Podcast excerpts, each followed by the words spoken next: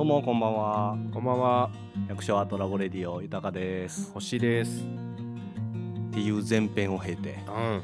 ね映画を見て見てね、からの後編後編で。うん、後編か、ここからあれやね、そのお話会が始まったわけね、映画の後から。そうそうそうそう、はいはいは辻真一さんとい。うん。レーモンドさんのはいはい。お話めちゃくちゃ良かったからうん。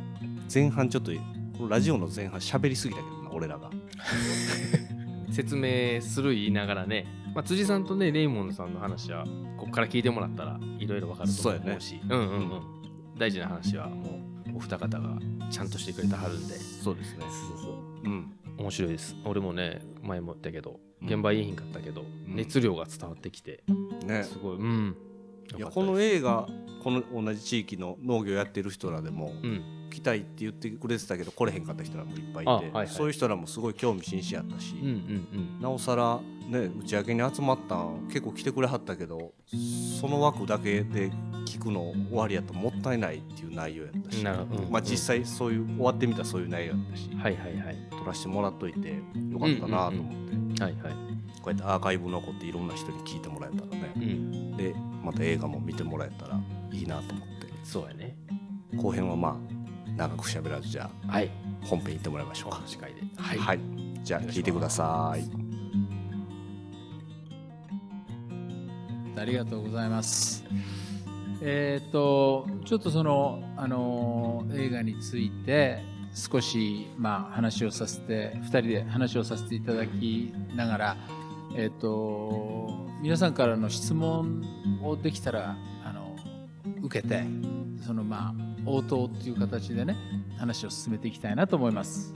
じゃあまずは最初に今日レイモンドがせっかく飛び入りっていうかあの本当に予定してなかったんですけど来てくれることになりましてで皆さん映画見てる間僕らちょっとこう湖の方行ったりして、えー散策してたんですけどこの本州のね秋の風景っていうのは本当に北海道から来ると非常にまあ違うんですよね、えーそれを見ていただいたりしましたけども、えー、ともう一度言うとあのこのレイモンド・エップというのはアメリカのですね、えー、と中西部ネブラスカ州の出身です。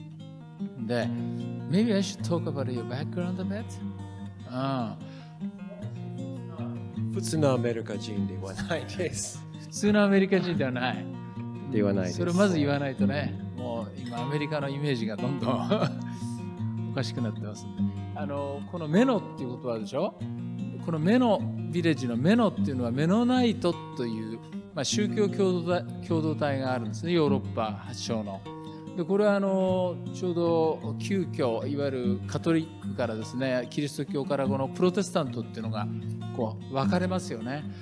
それでそこで宗教戦争とかものすごい大混乱要するにとんでもない時代があるわけですけどその時代にですね、えーその両方の在り方権力と結びつくような宗教の在り方に、まあ、疑問を持ってあのアナバプティストっていうねあの最新霊派とか最先霊派っていう人たちがあら現れます。そして1500年代ぐらいに、まあ、それが大弾圧を受けるんですね。両側からもうカカトリックプロテスタント。そして最初ドイツだとかそのオランダの方だったらしいんですがそこからだんだんだんだんこう難民化していろんなところにこう散っていくんですねそしてあの今話題のあのウクライナに、まあ、彼の先祖は行き着いて、えーそこでまあウクライナっていうのはご存知のように世界の最も豊かな農地の一つ農業地帯ですよね。まあ、それの基礎を作るような、そういう世代、まあ、彼の先祖なんですね。でそこからあーアメリカへとまたこうたびたびあの弾圧を受けてえー1870 something right 千北海道と同じの歴史です。そうちょうど北海道の始まる頃、あのーに、えー、と 日本の近代化が始まるちょうどその頃ですよね。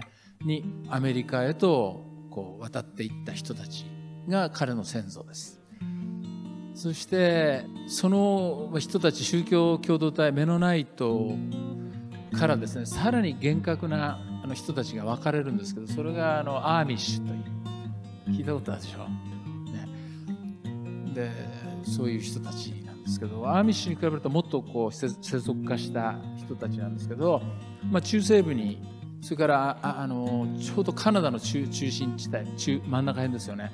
あの辺のいわゆる大農業地帯っていうのの、まあ、本当に基礎を築くような人たちでで近代化が進む中でももうエリートなんですね。だからそういうところからやってきてですよ。ある意味こう今日の映画で扱ったような非常に破壊的な工業的科学化学的近代的農業工場式の農業ですよね。あれのまあ本当に中心的な担い手でそれで大成功を収めてこうどんどんどんどん破れ去った人たちの土地までガーッて広げてでも見渡す限り向こうまで飛行機で行くみたいなそういう世界を作る。でその中では1960年に生まれたのがレーモンドです。でまああの農業の共同体っていうことをまあごくそれが当たり前のこととして育ちつつですね同時にちょうどその時期ってねアメリカが揺れた時期でしょ、ね、公民権運動ベトナム戦争それでちょうど彼があの学生の頃にアフガニスタンの問題が起こってもともとメノナイトもアーミッシュも絶対平和主義ですね。非暴力絶対平和。これがそれが原則ですからその中で彼は平和について考えていく中でこの農業の在り方食のグローバルシステムの在り方そのものが実は戦争なんじゃないかと一種の一種の暴力なんじゃないかとこれこそが。っていうふうにして、まあ、だんだんだんだん、まあ、追い出されるってほどドラマチックではないんですけども、まあ、だんだんだんだんそこから身をこう離してですねカナダに行ってカナダで、えー、と CSA の運動をやったりあの、まあ、日本で言えば政教運動みたいなのを立ち上げたりですね、えー、ワーカーズコープみたいなことをやったりしてそして、えー、出会った日本人の女性と、えーまあ、北海道に移ったのが1900何年だ。What year is it? 94年。ということでですね、まあ、この歴史的な背景のことを考え合わせると本当にその農業の歴史って言いますか、ね、農業がたどったこう道筋みたいなものを、まあ、彼のと彼のその祖先のたどった背景とが非常にこう重なるような気がしてね。僕はあのそれを振り返ることが非常に大事だと思うのと同時にあの北海道でしょ？北海道ってのはまさにアメリカ人がリーダーとなって作られた場所なんですねあれ。ご存知のようにね明治時代になってから。だから基本的にあそこの農業の発想ってのはもう完全にアメリカの発想なんですね。そういう場所に今来てそして今こうリジェネラティブっていう世界のその流れをですね真っ先に北海道で受け止めてそれをまあ実践していくという、まあ、彼の今果たそうとしている役割っていうのに僕も非常にあの共感を覚えるということです。というんでちょっとせっかくだからねメノビレッジっていうのはどういうところなのかっていうちょちょっと写真を持ってきてもらってるので見てもらいましょう。まあそのちょっと始める前にあの私の町アメリカの街、あの、その、まあ、ケイボさん、それもお話ししました。その平和主義と、あの、非暴力する大事な、大事なポイント、コミュニティも大事。ですけど、どうやって、あの、その、もう、そのコミュニティもバラバラになってる。その平和主義の考えも弱くなっている。どうやってずっと500年間その考えあったけどなぜ崩れてる？あの私それ遠くから見たら私もう遠いですその私の町。あの技術でテクノロジーでその規模拡大始まったら人も大事ではないです。コミュニティ大事ではないです。みんな一人一人農業できる。あのその最初その今最初その考えその技術の考えあのあの how do I say this? you know it was first to help farmers become more efficient in their work. あのそれ孤立孤立のためにその機械使使いました。だだけど今のあの技術もあの無人トラクターとかロボット人間もいらない。この文化の中それ本当にみんな住ん住みたい？住んでたいですか？で最初は人間のこう道具としてね使い始めたものがいつの間にかそっちが主人公になってもう人間がだんだんいらなくなるっていういらなくするための機械っていうあるいはハイテク化 AI 化その果てはどうなるのかとでそこれから来るそういう世の中に皆さんは住みたいと思うのかっていうことですね。The other thing that I've been learning in the last in these last 20 years of doing writing on different subject of seeds and technol- technological change. えー私この20年間、まあ、いろんな記事とかねあの論文とかを書いてきました、えー特にその種なんですね。種の問題。これは本にもねなってますけどもそれとかあとは機械化あそれから遺伝子組み換え等のその一種のテクノロジーですよね。全般。の、ひまあ、批判をしてきましたけど what, I, what I've been learning is that there are decisions made by government policymakers on the direction of agricultural research that is shaping our future. And that is not a democratic process of who decides whether, you know, like まあ基本的には政府がですね税金を使ってそのどっちの方向に人々を連れていくかっていう その彼らの思いでお金を配置していくわけですよね。これはもう全く民主主義とは何の関係もないプロセスで我々はいつの間にかそっちの方向しかもないというふうにさせられてきていると。who, who said that we need driverless tractors or we need drones or we need Idench Kumikai seeds? Who decides? Who, who made that decision そう for 機械?化、ね、ドローンを使うだとかまあ遺伝子組み換えとかそういうあの AI 化とかそういうようなものっていうのは誰が望んだんでしょうか我々が本当に望んだんでしょうか So we need to be, I, I feel, part, we need to be working at creating creative local alternatives. But at the same time, we need to be educating ourselves of where this system is taking us. And we have to be creative in speaking to the powers that be that no, we don't want that kind of future. とという意味でですねやっぱ2つやんなきゃいけない。もう両方向でやっぱり僕ら努力しなきゃいけない。その一つはローカルでですねそれに変わるような我々が望むようなものをローカルなレベルで作り出していくこと。必要なものを作り出していく自分たちの手で。でもう一方でその政府がですね私たちはどこへ連れて行こうとしているのかっていうことをちゃんと見極めてそれに対してやっぱ反反対していく。それを止めていくっていうこのやっぱり両方を同時にやる必要があるっていうのが、まあ、この20年間の私の結論なんですね。And if the government researchers aren't going to do it, well, then we need to start and show them what's possible. でもその政府の下でこう働いているような研究者とかね学者がそういうことをやらないというんであればどうしたらいいでしょう私たちがもう自分でもうやる時なんだと自分たちがややりましょうよとそういうことを So we have to start for all of us, I feel. We need to be starting with what was talked about in the movie. We have to start with our why. Why do we live? What kind of future do we want to create for not only for ourselves but for future generations? What kind of world do we want to live in? And that is part of shaping our, our why for our existence. まあそのこれをこの映画をきっかけにね、えーなぜっていう問いを、まあ、自分たちにこうぜひ投げ投げかけてほしいと。なんで我々こういうところに今暮らしているのか。それは自分たちが望んだものなのか。そして次の世代に暮らしてほしい。そういう世の中に我々向かっているのかどうかっていうことですよね、えーそういうことを問い直さなければいけない。So when, when, we, when we know that, then we can start making choices about the how to. What kind of technology do we need in order to create that kind of future?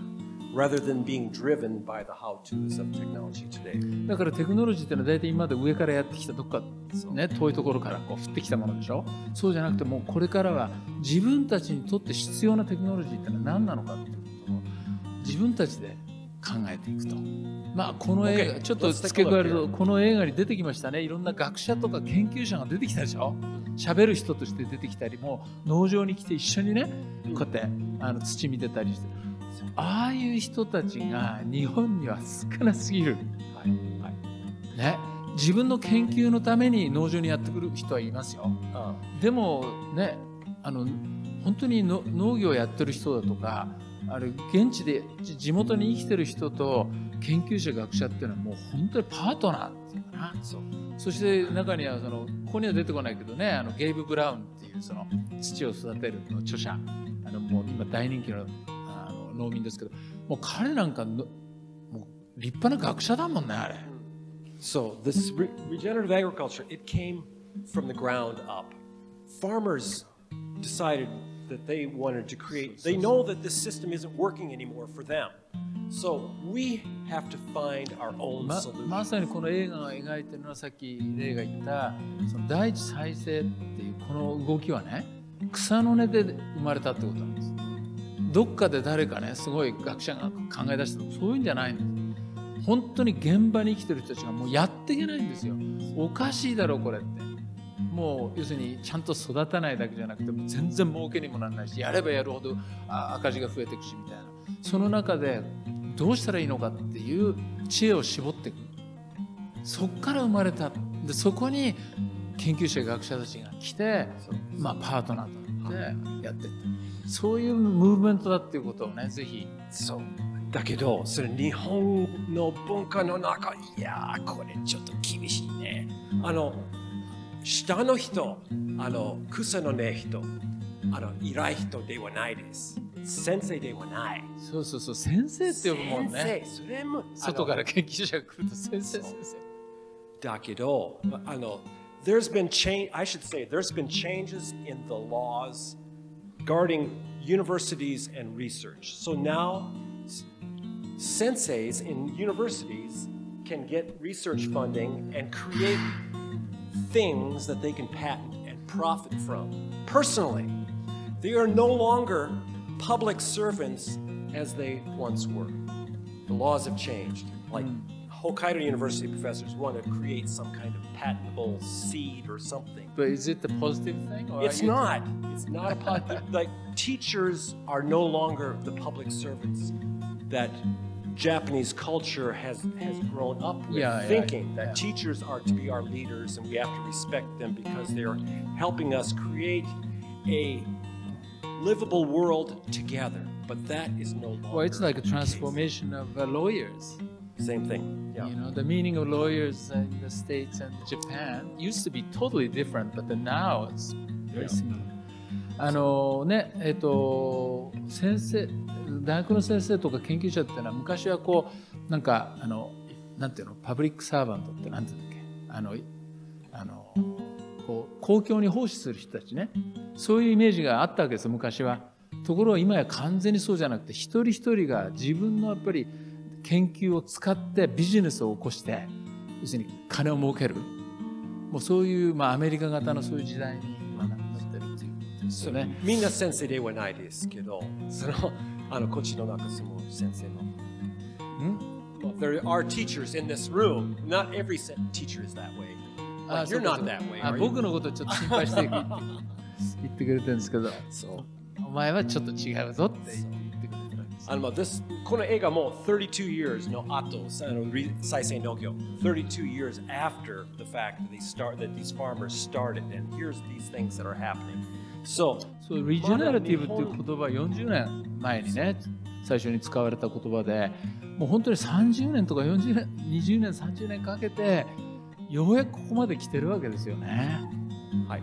Well, I'll, I'll just show you just a few things that we've been working on for the last, last while. I'm just going to go through these these quick. This is our farm, taken from the Naganuma ski joe. うん、あのこうちょっとなだらかな向こうからこうちょあの斜斜面になっててねそれがそのまんまなだこれもなだらかな丘があるんですよその丘がスキー場ですでこれスキー場の上からあのメノビレッジを撮ったところです。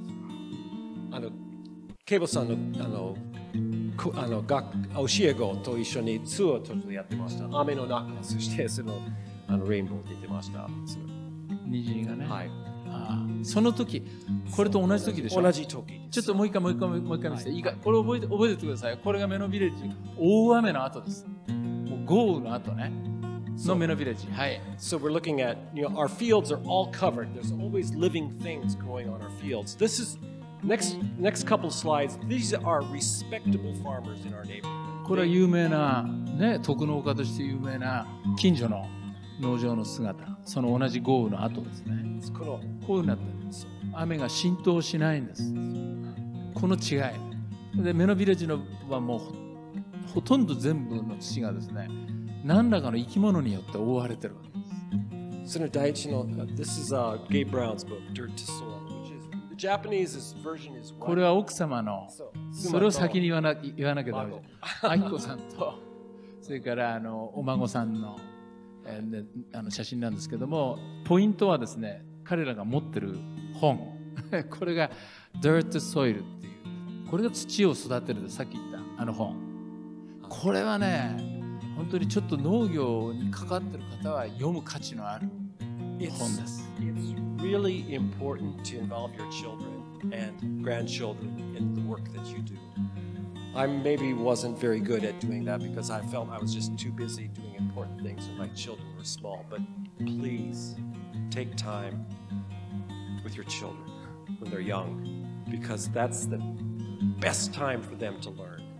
うんやっぱり自分がこの暮らし暮らしにやっぱ子供たちを参加させていくことねあのこれはとっても重要だって私忙しすぎてそこはなかなかちょっとも 問題があったわけですけど僕自私自身は。でも皆さんにはぜひそれを言いたい、ね、暮らしを子供たちと共に作っていく。そして自分の仕事自分がやろうとしていることにもこうインボルブっていうかね参加してもらう。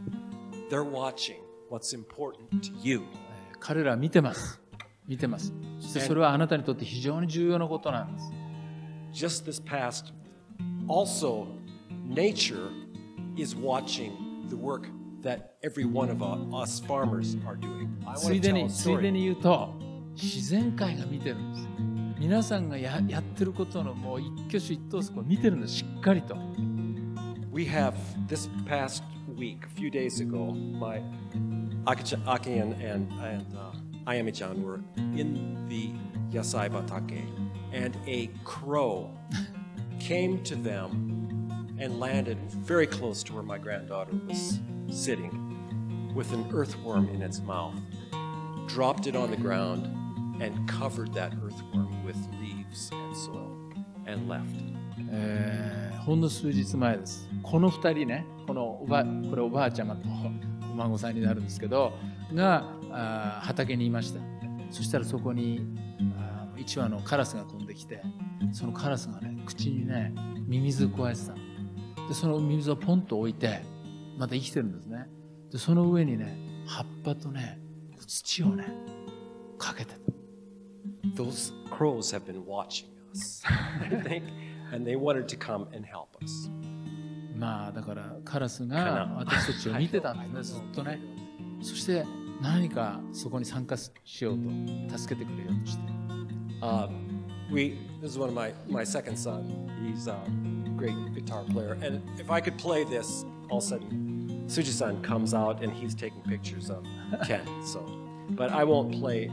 I can't hear the music, so some other time you'll have to come and, and visit us to hear him play.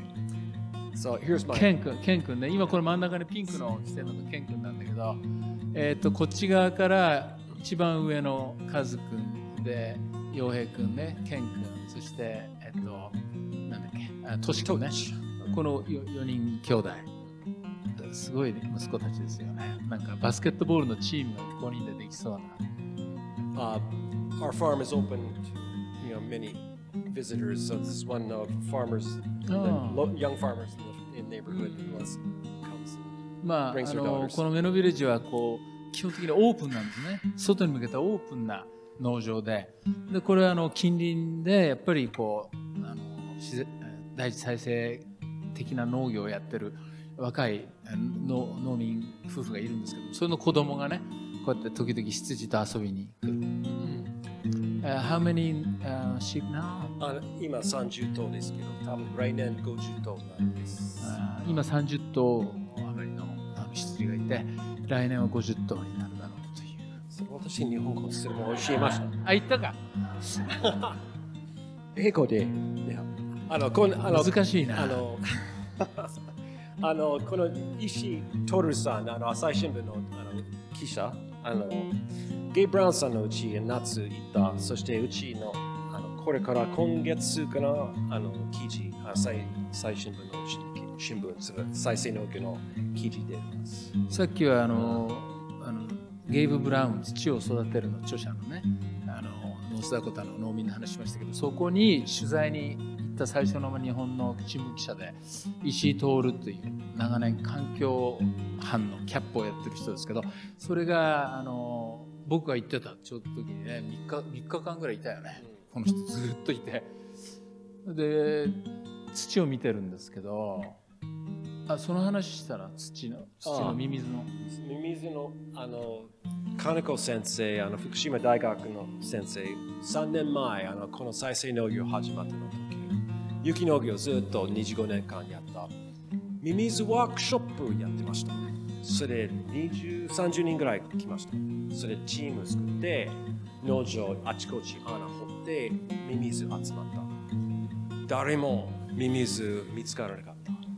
えー3年前にそのちょうど、えー第一再生農業を始めた頃ですけどもあのそれに非常に関心の深い福島大学の金子先生土壌微生物学だよねの専門家が来てそれでワークショップをやってミミズワークショップっていうんで農場中みんなでさミミズを探そうってやったんだけど誰一人一匹も見つけられなかった。25年間有機農業やってるんですよ。ショックですよね。私もショックでしたけど、あの、金子先生、いや、もう知ってた。あの、始める前、もう見つからない。と、もう知ってた。なぜ？金子さんはそう思ってたと。なぜ？ロータリー使ってる突き込んでる。突き込んでるから、あの、金子先生はね、あの、福島大学の小さい、あの、あのプロットで、不動機、突き込んでる。不動機突き込んでる。その線で、こっちミミズある、こっちない。ミミズある、ない。小さいプロットで、そのミミズそれ知ってる。これ危ないところ、住めない。わかりますね。びっくりでした。それあのこれ3年の後にあのどこでもこの畑掘ったらあの30センチのか四角の掘って2つから5つミミズ出る。計算したら1ヘクタール20万から50万ミミズいます。全然全然違います。3年で、3年で。まあ、これがいわゆるこう有機農業無農薬農業ってただ言われてるものとその第一再生っていうもののねあの第一再生農業も有機農業なんですよ。ね、でも無農薬なんですよ。でも、まあ、彼の場合は特に。でもその何かがやっぱり根本的に違うんだということですよ。ーロータリーやったら、ミミズの住むところ、you're crushing it. 殺して、あの、yeah, you're 破壊 breaking して their house. まあ、彼らの家を壊してるわけあの住めない、あのミミズ住めない、そして、すごくいい栄養、そのミミズの糞、すごくいい肥料バランスの栄養を作ってる。あの、残念ですけど、そして空気も簡単土に入る。水も簡単に入る。水が生み出すその栄養ですね非常に貴重な栄養そして、えーか彼らがもう縦横にこう穴を開けて空気そして水の通り道を作ってるわけですけども、まあ、そういうものを壊してるわけですね。It's not so much what we do, but what we don't do. それが That's 先に言っ point I た was trying to make before. 大事なのはすること何をするかよりも何をしないかだっていうのがまさにここに現れてる。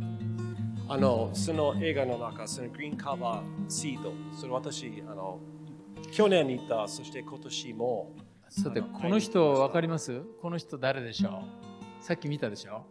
これやっぱり映画の中で非常に重要な僕はポイントだと思ってるんですけどあのグリーンカバーシードというあの会社をね立ち上げて、まあ、あの大成功してる。でこの人がネブラスカの彼の彼の家族のの、ね、農場のすぐそばにたまたまいるいたわけです。車で1時間。だからネブラスカってさっき僕が最初に言ったように、まあ、中西部のさいわゆる近代的えー化学的えー工場型大規模単一栽培しかも飼料ですよ人間の口に入らないものをね栽培するみたいなそういう大農場の中心地だったんですよそこにこういう会社が現れそしてランドインスティテュートでねあのカンス州。あそれはカンザスか？そういうものがもうそこに同時にやっぱり育っていたってことですよね。まあそこに彼が大好きでやっぱりあの2度目か This is second time right? あの、あの、今回、今回2回、二回かあの。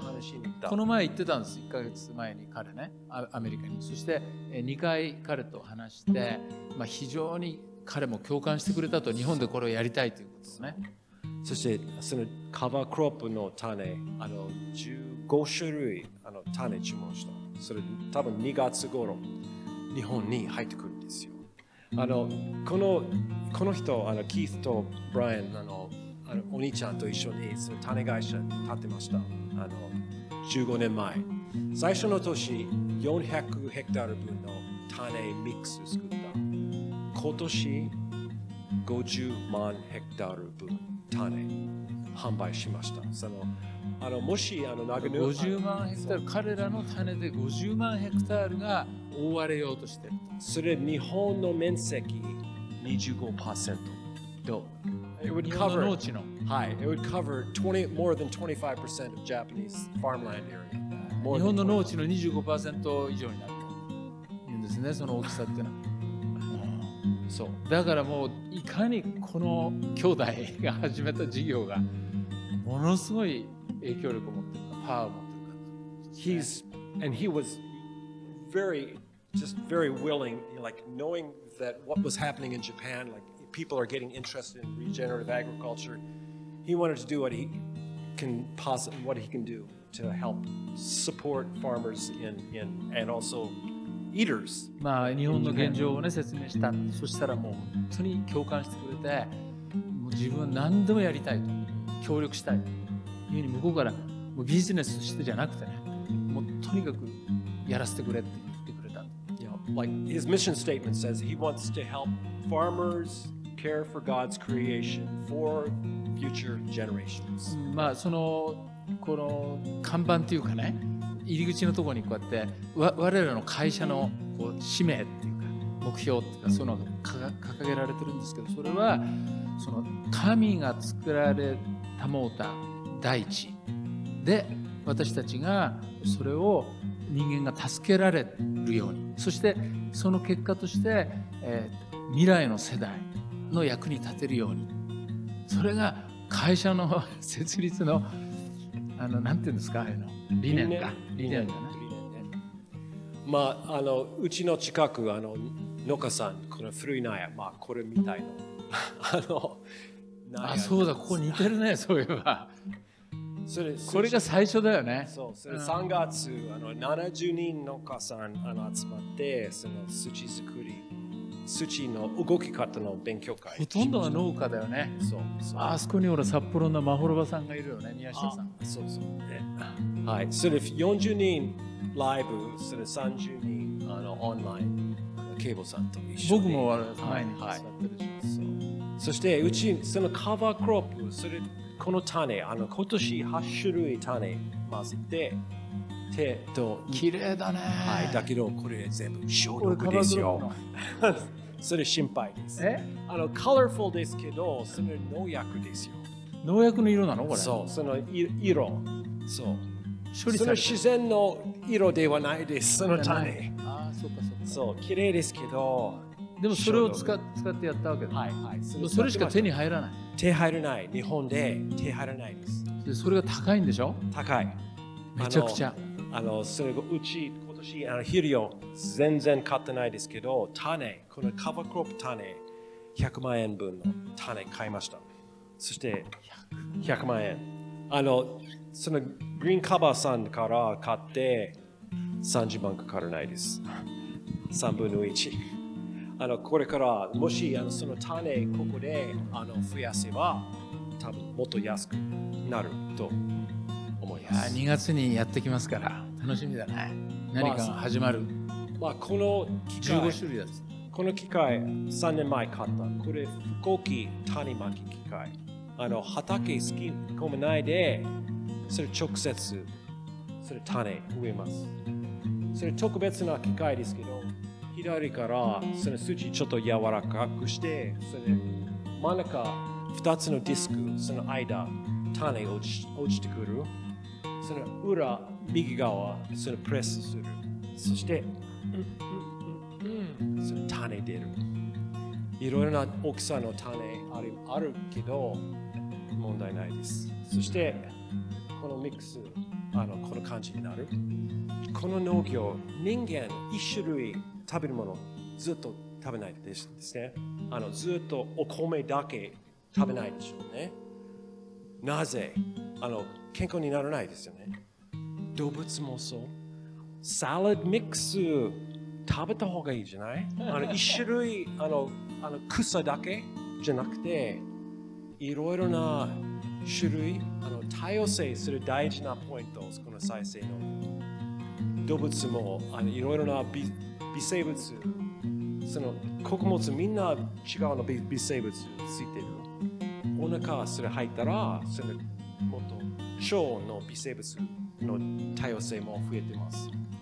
元気な羊です。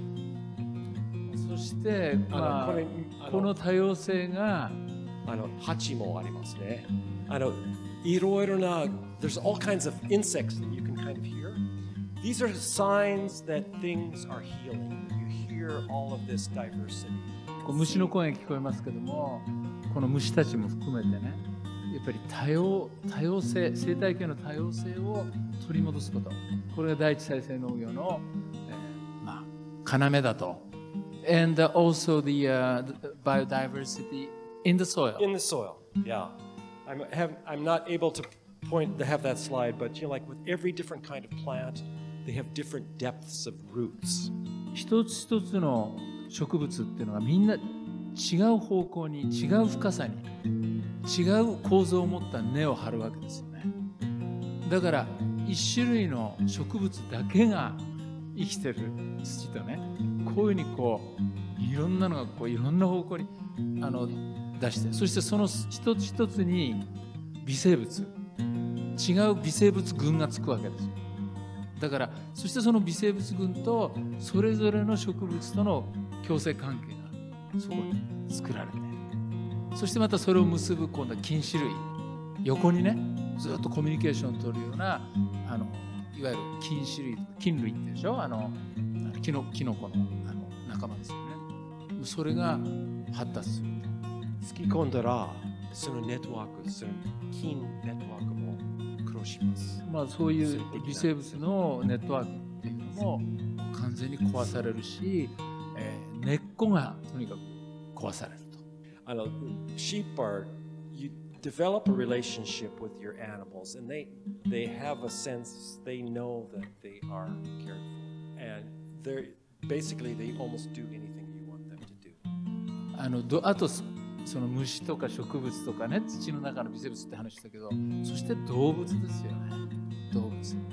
あのまた you know ちょっと付け加えればやっぱりこう1万2000年前からね人間のその脳的な営みには必ずいたんですよ動物って。それはあのあの魚をねあの飼うアジアの農場。それから鶏。ですよねあれももともとはアジアのものですからね。それがもう世界中に広がったわけでしょ。そして、えー羊からヤギから、まあ、い犬も含めてあの本当に多様な動物たちが生き生きてきた場所だった。あのこっちあのうちもあの広大小麦、そのターキーレッド、古代小麦、それも植えてます。ささっきその話しなかったっけ？そのひいおじいちゃんがウクライナからこう難民としてねアメリカに渡る時にさこうスーツケースあるじゃない。あれのこう荷物があるけどその隙間があるでしょ。そこにびっしりと麦をあの小麦 古代小麦の種をこう入れてアメリカに渡ったわけ。でそれを少しずつ広めてったんですよ。それがもう1940年代ぐらいにはアメリカのパンの小麦としては最も主要なものの一つになったわけ。でその後あのいろんなこうハイいろんなハイブリッドとかさそういうのが広まっていってそしてもうほとんど消え消えちゃいそうになった。ターキーレッドっていうんですね。ターキーレッドでターキーっていうのはトルコですよ。つまり昔のその小麦発祥の地ですよね。それがずっとそうやっていろんなところ渡ってアメリカに来てそれを3年前に見つけてそれを日本に持ってきた。そしてこれがそう。そう。これターキーレッドでき去年僕があ今年だ。今年のさ、えっと、8月じゃない。7月だね。7月にいた時にメノビレッジ。彼がもう収穫。あのこの品種、肥料いらないです。あの根強い。あの肥料やったら伸び伸びすぎになって倒れる。あのこれ来年あの肥料代あの80%日本で高くなる。いろいろな農薬とか来あの来年大変になる。この品種作ったら肥料いらないです。それ収量も今の普通のあの品種より収量取れるんです。肥料なしでこれ強いです。そう収穫の時、コンバインで収穫します。そしてこのパン、天然酵母パン作ってます。まあ、こっちあの野菜畑、あの We're working on two different scales on, on our farm. We're working more on the large scale that Hokkaido farmers are working at, and we're also working at more of a human scale, uh, 野菜作り。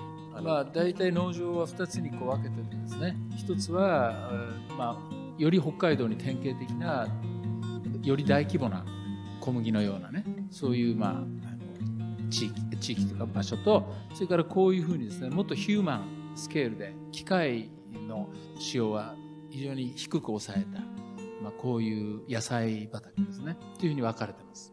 This, uh, I learned about this method of, of making a uh, yasai batake from uh, Richard Perkins from uh, uh, Sweden. And there's a whole network of, of uh, no-till vegetable growers in Europe that use this method. そのスウェーデンのリチャード・パーキンスという人をはじめとしてそのヨーロッパに今非常に広がっている、えー、不耕起畑ですね、えーのやり方。それを基本的にベースにして自分も作ってます。まあ、その通路、そのもっと黄色いところ、それチップ、あ、ウッドチップ15センチぐらい、すあ土の上にあの石だらけの畑のところ、これやったらすごくいいです。あのもう畑も好き込めないで、あの最初そのチップやって、そしてベッドのところ15センチ堆肥。最初最初の年、そのコスト結構お金かかりますけど、それ1回セットアップしたら、もうほとんど5年間、それも肥料いらない、チップもいらない、便利です。あのそれすあのこのベッドも土やわ柔らかい、直巻きできる、簡単定食できる。あの日本の技術、これ、ヒッパリ君、聞いたことありますか？ヒッパリ君。あのペーパーポットと引っ張っての道具、その写真持ってないですけど、それ定食、あ260あのない、2分ぐらい、それチェーンポットで定食できます。あのすごくシンプルな道具です。あの北海道の農家さんは長ネギ？覚えてる？その道具。あのいろいろな野菜。あのこの野菜、隣あの左側のベッド、あのそれ植えました。その引っ張り組んで。あのもしあの小規模農家さん、10ある、20ある、あの簡単定食の野菜、あのこれすごくいい設備です。あのこあのあんまりコストないです。この黒い方ですねこれは何が何でできてますか？あの堆肥あのうちの庭あの羊冬あのビニールハウスの中住んでるその牧草あのローベールそれ落ちてるあの全部食べてないです。そして糞と混ぜてる。それ春それ出して山して2年間すごくいい堆肥になる。そして野菜畑作ります。そこには何がミックスされてるあのそのミックスそのわらと羊の糞葉っぱとか。葉っぱ入ったらそれ問題ないです。ああのあそういう問題ない。ウッドチップは？そのウッドチップそのその道だけ、だけでいい、はいああの雨降ったら靴ドロドロにならないです。あの簡単。あのどいつでも入ってあの野菜取りすごく妻すごく好きです。この畑。はい。まあカラフルなお昼ご飯するのサラダとかあこれ僕が言ってた時だねそう、ケイボさんあの一緒に食べた時にね。あの、これ、I, I, I include this, like, like, when I talk about, you know, seeing the world with new eyes and thinking, like, there's no waste in nature, right? あの、これ、羊の毛、北海道90、まあ、2年前まで9割の、あの、羊毛、農家さん燃やしちゃった。もったいないでしょだけど、めんどくさいです。あの、その、もあの、笑とって、あの、笑って、無理、無理、時間かかる。いや、めめんどくさい、もう捨てる。あの、ちょうどコロナの時、妻と一緒にあのこのプロジェクトやってました。あの、500キロ、羊毛もらって、子供たちと親たちと小さい学校の田舎す住ん別のところあの行ったそれ30人ぐらいあの週末わら取ってそしてあの夜も川の中それ洗ってあのポイしてそして踏んでそして踏んでたそあの空と乾燥してカーディカーディング機械あの上の方に電動カーディング機械使って羊毛断熱材作りました。あのこれやったらうちの暖房代マイナス30度のところあの60%というカットをした。あの住みやすいの位置になった。あの夏その熱入りづらい。入ってこないです。あのすごく住みやすいうちになりました。息子たちと一緒にあ息子あのケン一緒にするプロジェクトやってました。ちちなみにあきこさん奥さんのあきこさんのお父様っていうのは、えー、新たに何さんだっけお父さん。登るのぼるさん。って本が本が出てます。これはもう北大のいわゆるこう断熱科学のね権威なんですね。あの本当に今もこの前亡くなられましたけど本も出てますし、ね、ちょっと断熱っていうことを僕らもっともっと考えなくちゃいけないですよね僕の兄の、ね、うちもあのストロベルを中心に作られてるんですけど don't know, we need to be thinking this kind of, of life, we can create you know, this insulation from grass, from our field, you know, from grazing the mountainside. You know, rather than having to think about buying things that will also create Sangyo in the end of its life. 草を食べた生き物たちの毛でこうやってできるわけですよねあるいはそのこの丘のね草をあの農薬撒いたりこう機械でやったりしないで羊たちがその草で育ってでそういうものをこう,こういうことに利用していくんですちょっとだから見方を変えればいろんな可能性がある So, like this kind of Saisei Nogyo is, for me, it's not only about food. It's not only about caring for the land. It's also we need to be thinking creatively. How do we make our lives more rich without using money? This is something we can do. だからどうやってその農業をねこううまくやるかとかどうやったら収入を上げられるかとそういうことも大事だけどもやっぱりそれと同時にいかにね消消費お金でもって物事を解決するっていう道筋じゃない道筋を通っていかに自分たちの暮らしを豊かにして美しくするかっていうこうこういう発想の転換ですよね。えー、それがあのねリジェネラティブつまりその生命の本質なんですからそれが。自ら自らを更新する。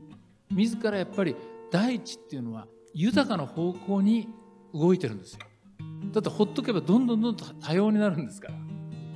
そうでしょ？人間の手を借りずにどんどん多様になって多様性の方向に進化も来たわけでしょ、え、そして見てください森だとかその自然の美しさ。あれ別に庭師がやったわけじゃないわけだよね。自然が自らを豊かに美しくしていく。まあそのその原点に戻ろうということだな。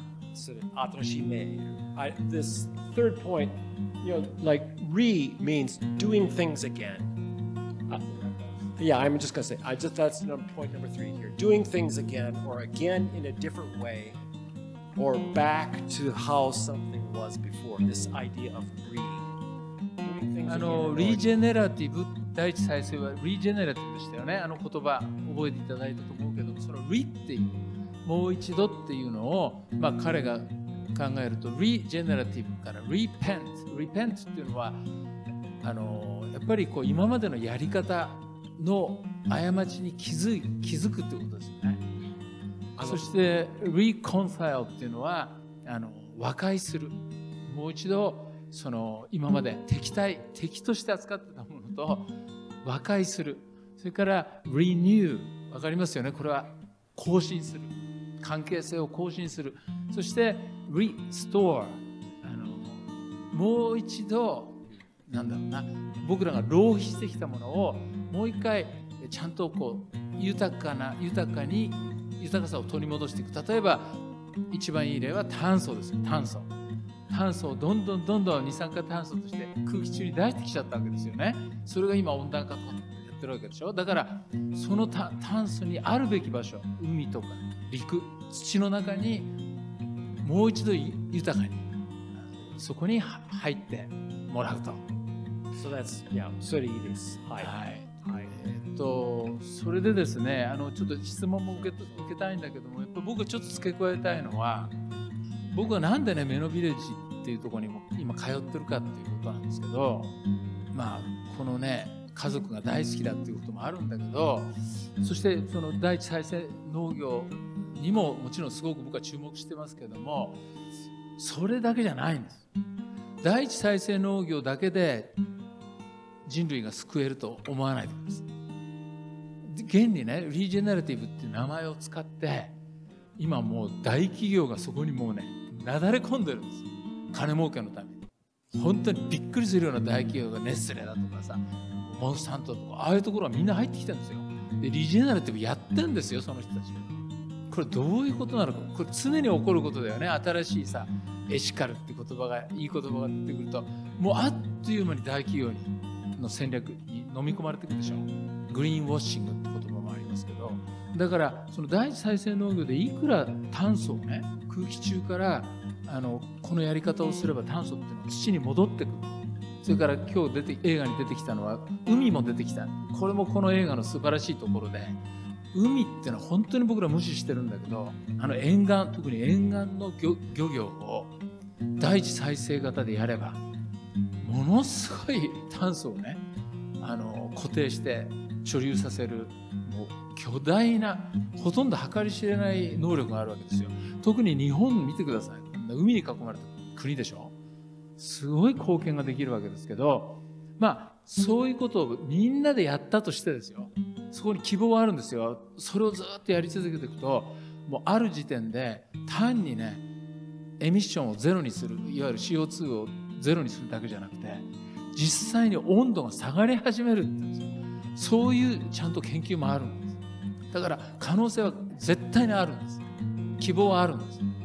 ただしですよそうやって農業のやり方を変えてそこで作るものがね飼料用のトウモロコシだとかでさ、ね、相変わらずあの盛り切ってアマゾンなんかで盛り切ってねそこに大豆だとかさでそれも人間の口入らないですよ。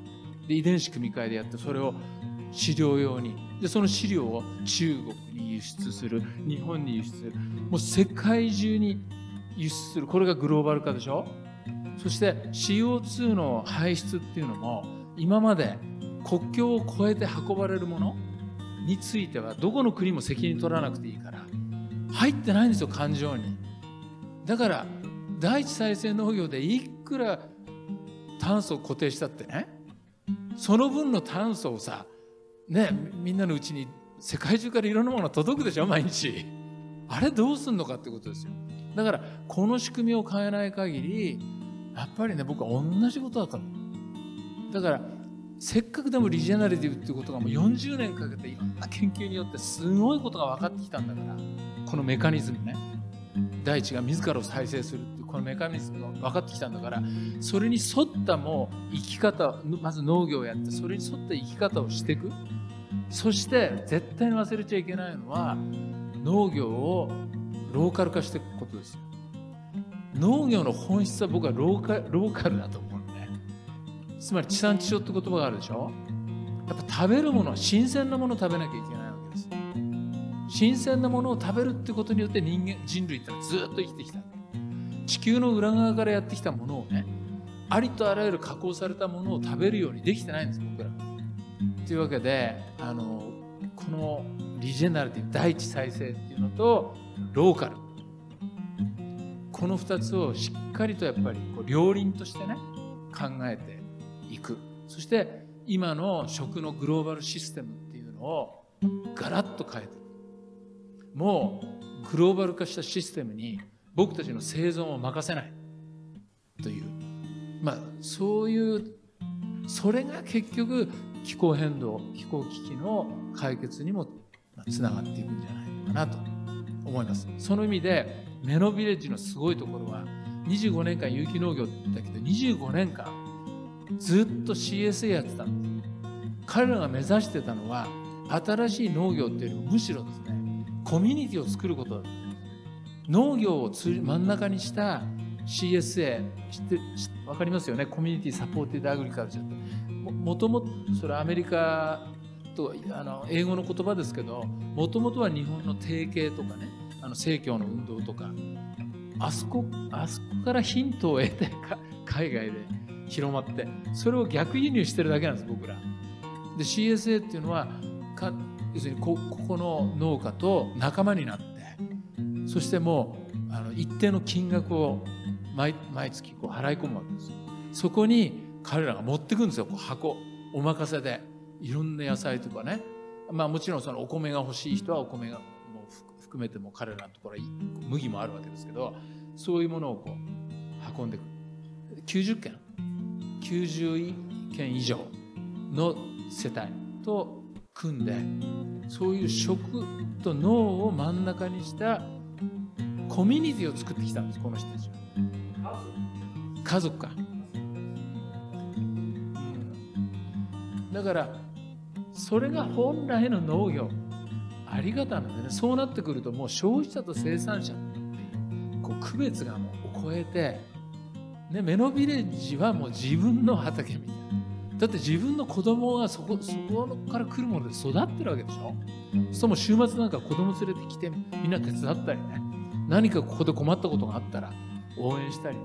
そういう場所なんですよメノビレッジって。だから楽しいわけ行くのがで今もそれを超えて今度ねだんだんだんだん教育いろんな教育施設がやってきたりさ。彼も愛農高校だとか酪農学園とかそういうところであの講師なんかもやるからもうそういうところの人たちがあ研修生でやってきたりね。そういう人がいつもいるんですよ。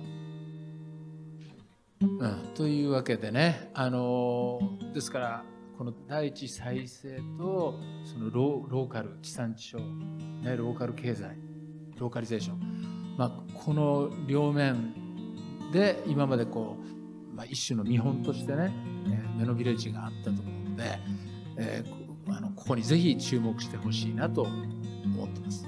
でこのこの映画みたいなものは作れないと思うけどもやっぱりちょっとメノビレッジがやってきた経験をね、えー、何らかの形で僕も形にしていきたいなと表現していきたいなと思ってますしまた僕らもあのね今大地と暮らしの研究所っていうのを仮に今作ってまだ正式にじゃないんですけど仲間たちと集まって活動をし始めてますだからぜひここでもねなんかそういうあの普通の人たちの研究センターにものをここで作るとかあるいはあのメロビレッジと連携して、えー何かやったりね、まあ、いろんな可能性があると思います、まあ、そういう意味ではあれだな。琵琶湖周辺は本当にすごい豊かな、ね、いろんな活動が起こってるあのハブみたいなところですから僕も非常に注目してますし期待してます。